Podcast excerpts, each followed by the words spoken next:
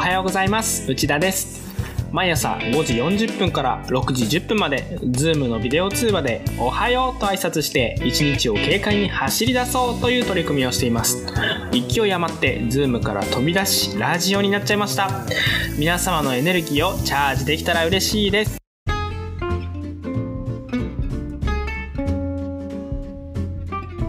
来ました。はい。じゃあ皆さんおはようございます。おはようございます。今日はみんなで一緒に、えーみんながなんで成長の家にいるのか、どうして続けてるのかっていうのをちょっと聞いていきたいんですけど、うんうんうん。なんで成長の家にいるのか。意外に知らないみんながなんで成長の家に 始めたのか私。うんうん。どうですか高橋さんあ、えっと、私は両親がやってたので、小さい頃からずっと連生とかに触れてきたんですけど、うんその中で、えっと、一回辞めて、えー辞めた時に、やっぱりこう連生のお手伝いがしたいっていう思いから、もう一回戻ってきたんですけど、そこから、あの、様々な体験をいただきまして、うん今に至っております。シンプルにまとめましたねはいとっても、とっても。そう、なんか。あの、そう体験談でいっぱい喋ってるからもういいかな。そうですね。あの、一回離れられて戻られたきっかけは何だったんですか？えっと、もうね、借金、借金があったの知ってます？あの体験談でも、うん。まあ、話したんですけど、そう、高級車1台分ぐらいの借金があった時の、もう、あのーなんか本当にやばやばい状態で。うん祈ったんですよね。もうやばいとか、もうこれこのまま死ぬなっていうところから、初めてその本当に祈って、で、えー、読んでた、聖教とかあげてたら、3年ぶりに、その、教区の人がね、家庭訪問に来たんですよ、講習会に。おおと思って。そう最初そう最初冷たく追い返したんですけど、その人のしつこさのおかげで 戻れました。しつこいことは愛ですか愛ですねね。本当に愛でしたね、あれはね。助かりました、本当に。すごい。うんこれからも僕一回離れるんですかねじゃあ 高橋さんと同じルートだとえ、あの、離れない方がいいですね。まあ離れるとかはないなと思うんですけどあのうん。でも昨日こうオンライン行事って言ってちょっとウェブのイベントに出てその時にもそういう話があったんですよね。コロナいろいろ出てて、はいはい。その。中で今できることを探すといっぱいあると、うん。あれもできるこれもできる。じゃなくてそうするともう頭ぐるぐるしてきてしまうからそもそも自分は何がしたかったの？自分が得意なことは何なの？自分だからこそできることって何なの？みたいなところうん。原点に戻ればこう見えてくるものがあるんじゃないかみたいな話があってでそこから僕がなんでその触れたんだろうみたいな成長に何がしたかったんだろうみたいなのを思うとこう僕はやりながら成長に触れながらやりながらうん。担ぎ上げられてきたというかあの振り上げられてきた。そうなんですよ高校生の時からこれやりませんかと言われてうんで入っていってやるじゃないですかで、うんうんじゃあ卒業しましたって言ったら、じゃあ次これやりませんかああ、うんわかりました。言っているうちに、あの、じゃああの次選挙で決まりましたってやりませんかいや、やってください。わかりました。という感じで上がってきて、だからこう自分が何をしたいかっていうことよりも結構その目の前今自分ができることだからっていうことでその決め決めてきたっていうところがあるんですよね。だから結構このタイミングこういうその自分が何をしたいのかって言った時にこう成長の家はどうしたいのかとか青年会はどうしたいのかっていう視点が強くなってくるんですけどでもここに来て自分がどうしたいのかまあこの自分っていうのはなんかあれですよね。楽したいとかそういう頭の中にいる小人の中でもちょっとぐうたらめの自分じゃなくてまあなんか俺はこれがしたいんだぜみたいな格好つける自分でもなくてこうもっと素直な感じの。僕はこのために生まれてきたんだみたいな自分の声を聞くっていうのが課題ですね。うん、まあ、かまあ、そうですよね。ともこもないことを言ったかもしれないですけど。自分探しの旅にこれから出発するうん。でもなんか少なくともやっぱりこう誰、うん、自分が得意なことで誰かのためになることをしたいっていうのはやっぱり自分の中にあるんだなっていうことは発見できていてでそれができているとなんか伝えなんか調子がいいで自分のために生きようとすると本当ねすぐ調子悪くなるんですよ だから自分のためだけに生きられないんだなっていうおはようございます。おはようございます。久しぶりにやってまいりました。あ、あカメラり。がとうございます。お久しぶりです。おはようございます。あ。高橋さん代市長も、お邪魔して竹ます。岡さんも、おはようございます。おはようございます。変わらずやこさん走って。はい、うんちょうど ちょうど今日はですね、あの昨日のあのオンライン行事を受けてみんなでですね、えーなんでみんなが成長の家にいてどうして続けているのかみたいなところを話し合っておりました。あ、そして原点も振り返って。原点を振り返ってますみんなで。あーなるほど。ぜひ。ちなみにこれをですねライブ配信していく予定でレコーディングしてるんですが、今日はラジオ配あ、信本。当ですか？ちょっとまだ今日は僕ひげ剃ってない。ああいやあの音声だけなんで大丈夫です。のこれをラジオに、ラジオに後で編集して、ラジオとして流す。あー、この間ラジオすごい楽しかったですね。そうありがとうございます。結構反響が良かったんですよね。みんなが疑問に感じてることに対してのテーマだったので、すごい興味津々で聞いてたんじゃないかな。はい。あのそんなそんなこんなでぜひ金内会長の成長の家触れたルーツと続けられている思いなど ぜひお願いします。ルーツ？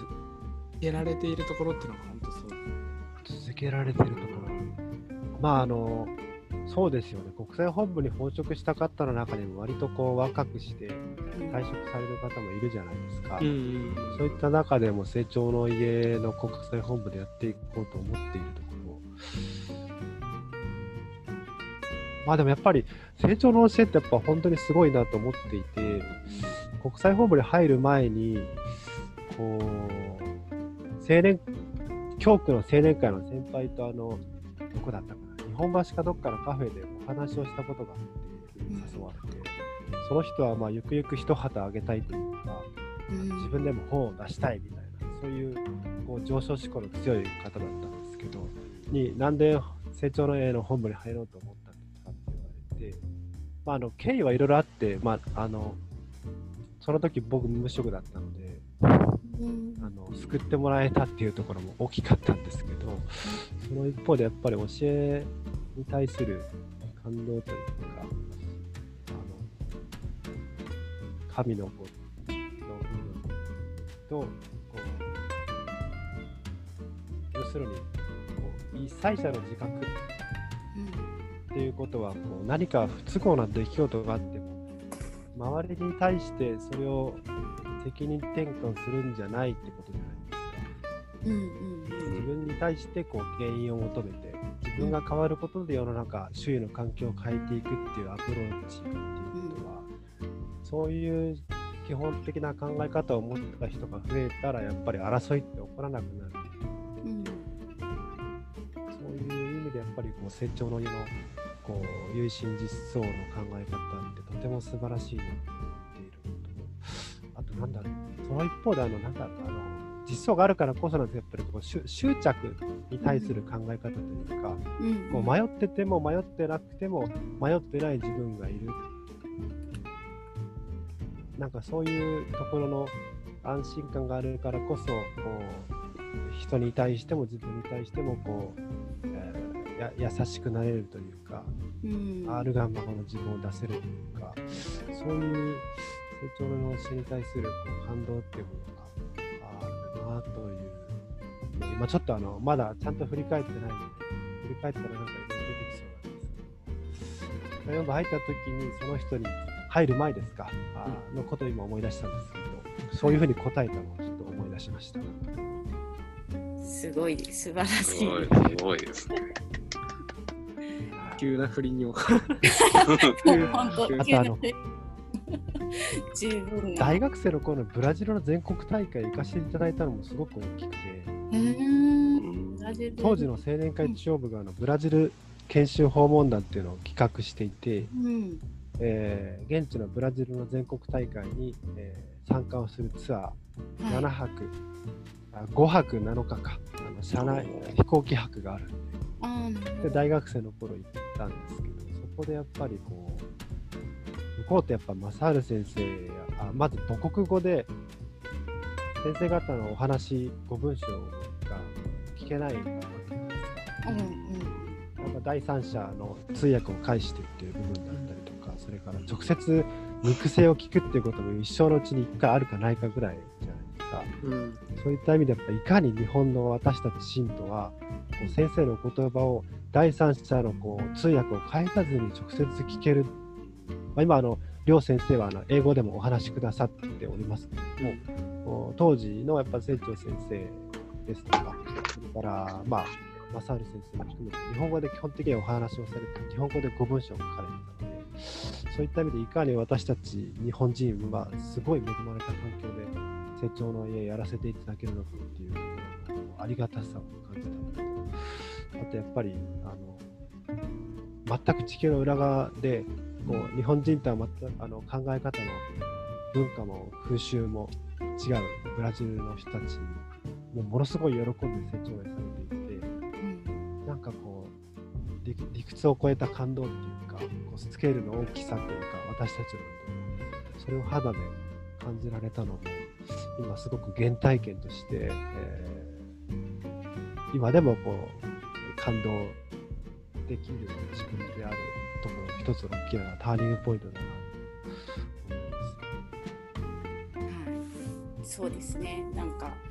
たり前に 私たちは聞けますけどね。詳細の話が。そうじゃないっていうところの体験っていうのは大きいですね。きっと。竹若さんは？はい。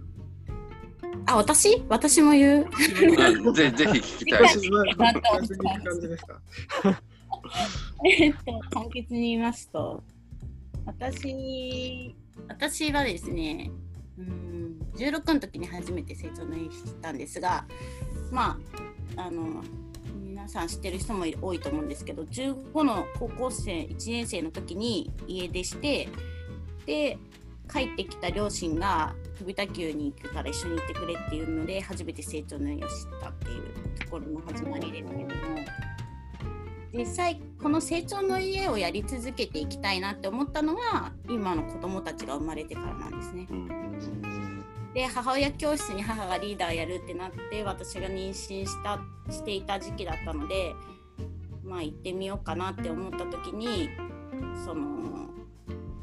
すごい分かりやすかったんですよね。成長の家の教えが飛びたき行った時はちんぷんかんぷんで難しくてよく分からなくて。だけどなんかこう実生活に即したお話みたいなのでで別になんなんかそんなに違和感なく取り組める内容だったんですよね。子供を褒めましょうとか、なんかこう笑顔で話しかけましょうとかあこれだったら自分でもできるなって思ってたところで通い続けていく中でこ子育てをするのにすごい自信がなかったんですよね。なんだろうすごい自分勝手に生きてきて自分がやりたいことを何でもやってきたので人を育てることにあんまり自信がないというかなんかこう子供があまりにもなんか未知の存在すぎてなんでこんな反応するんだろうとかなんでこうこううまくいかないことももちろんあるしっていうところでこの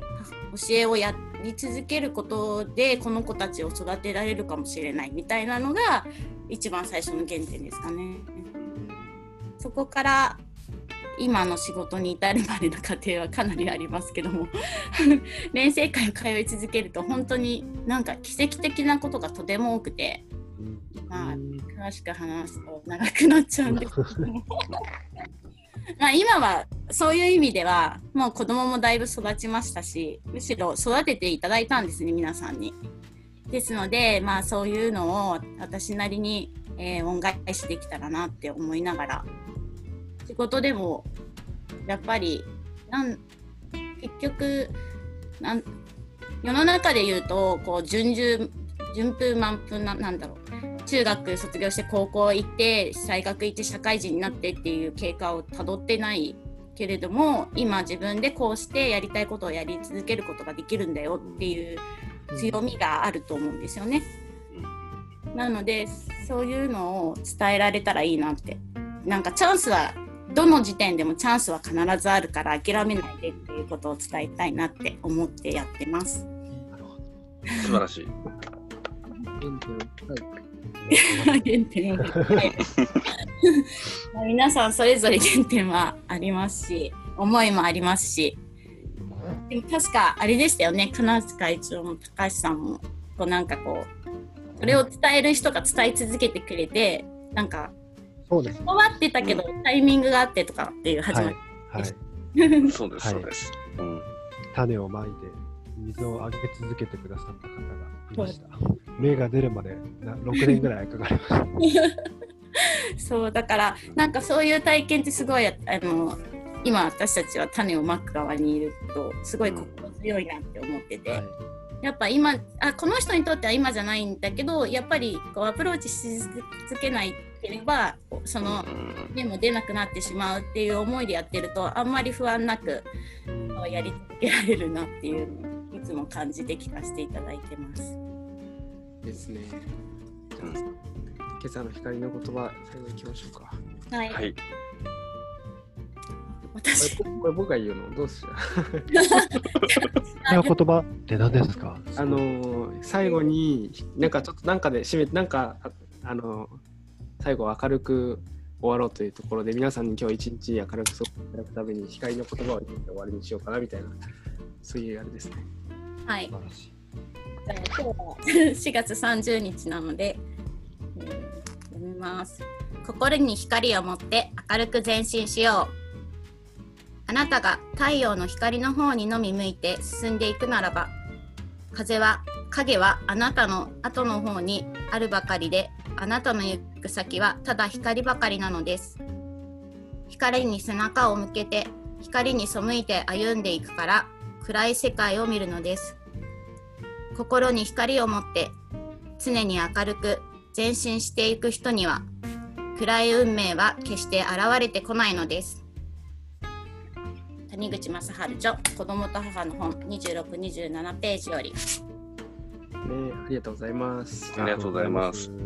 ということで初ラジオ一応終了で。はい。ありがとうございますはい。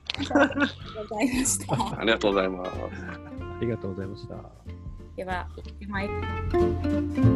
ます